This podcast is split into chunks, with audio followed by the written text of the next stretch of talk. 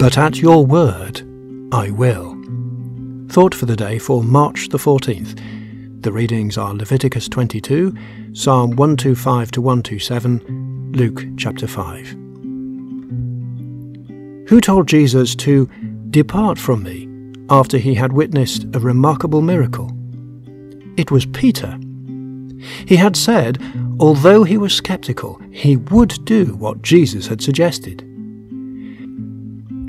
Now, in our reading in Luke chapter 5 today, we see how Jesus used Peter's boat as a preaching platform, and when he had finished speaking, he said to Simon, Put out into the deep and let down your nets for a catch. Luke chapter 5, verse 4. Now, Peter earned his living by fishing. He really knew when and where the fish were most likely to be found. He answers, Master, we toiled all night and took nothing. Verse 5.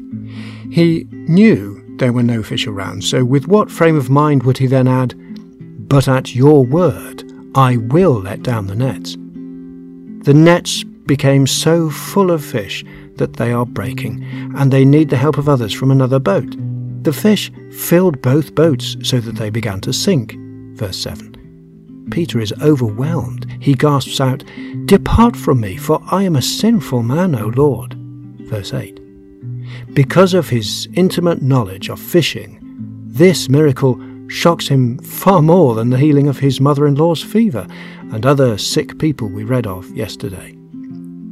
Peter realizes Jesus has the power to do anything. This causes him to be overwhelmed by a sense of his own unworthiness.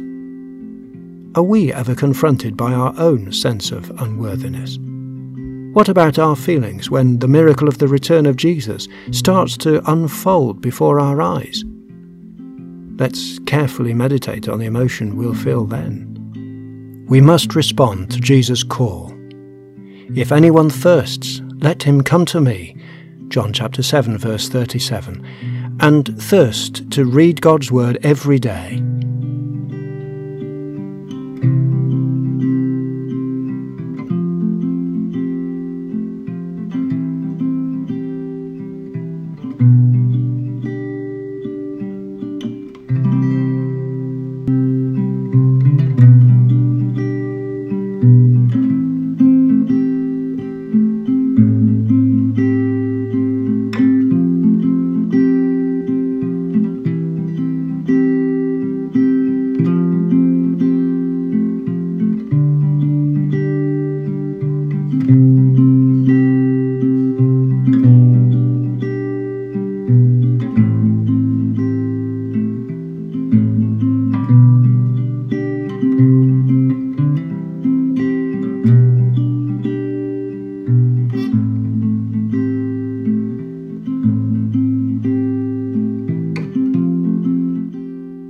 We hope you found this message from the Bible helpful and thought provoking. We believe the Bible is God's Word, and, as it says, a lamp to our feet and a light to our path. Join us again tomorrow when we open its pages for another Thought for the Day.